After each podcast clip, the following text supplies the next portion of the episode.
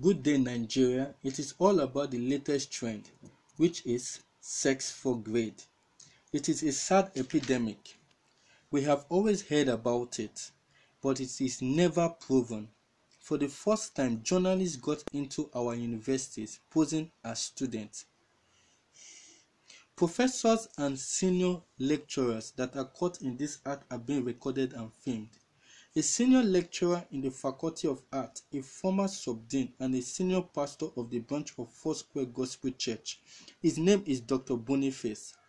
A lot of ladies from the University of Lagos, known as UNILAG, claim they have been sexually abused by Doctor Boniface.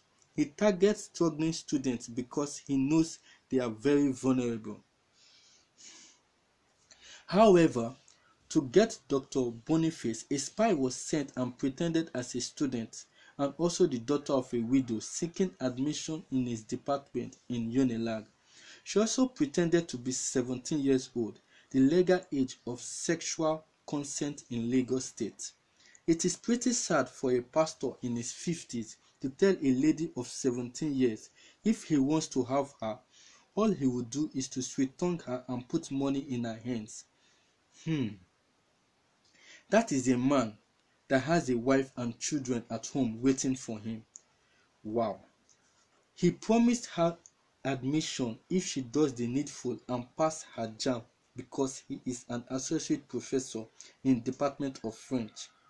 For the fact he was bold enough to use the name of Jesus while saying the most awkward prayer I have ever heard in my entire life and touching his groins, it's really cause for alarm.